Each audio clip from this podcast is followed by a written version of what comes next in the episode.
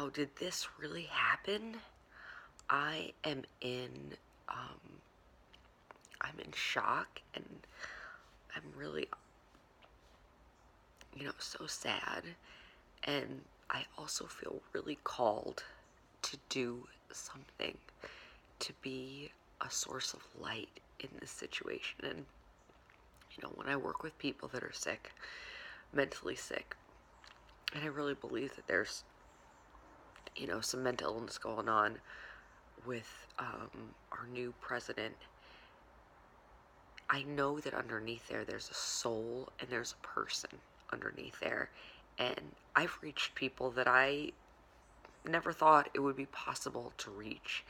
And so, in praying and showing compassion and having faith, not even so much that he can change, but knowing that he can and keeping him in my prayers as much as our nation right now and the people that I love. Um, it allows me to have the compassion to move forward and to take action. You know, the one part of this election that's been really positive in my life is that I've never really gotten that involved in politics, and this would be like the third video that I'm shooting about what's going on in our country politically. And for me, that's, I've been called to action. And, you know, we're usually not called to action when everything's hunky dory and everything's okay. And so, in the face of this darkness, we have to bring our darkness to the light and we have to turn it over because it's just, it's too big. It's too big, you guys, to carry this stuff by yourself. So, to turn it over to whatever you believe is a power greater than yourself, that's not giving it up. That's asking for divine, the divine to come to you and tell you what to do next. You know, there's going to be a lot of funky energy going on right now. And it's important that we protect ourselves. And of course, you have to have your emotional experience. And I am doing that right now. But, but I feel called to do something um, to bring more light. And perhaps some of the, you know, racism and closed mindedness and that kind of stuff, you know, that comes from somewhere in people. It comes from somewhere in people. They were raised like that. They're afraid. They don't know. And so if I can be somebody that sheds light and that can help help change this climate of the other half of the country that I don't interact with that often, um, or even just to shed light on you,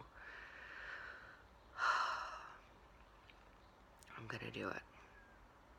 It never helps to, you know, not have dignity and grace in the way that we handle situations. There's always situations that really, really suck, and it's who you are is how you show up to them. And so allow yourself to grieve if you're feeling upset about this election.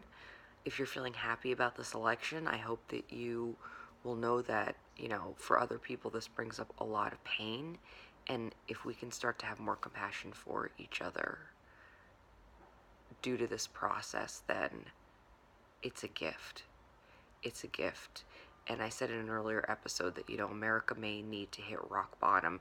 And as a person that's hit rock bottom several times, it, it's the same experience of being so low that there's no, uh, you just have a psychic shift and you're willing to do whatever it takes to make a change.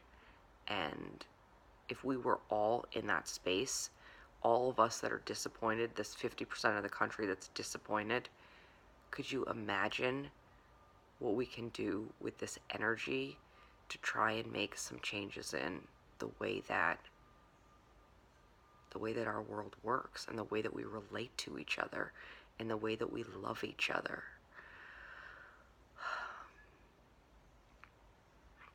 May you be safe. May you be loved. May you live with ease.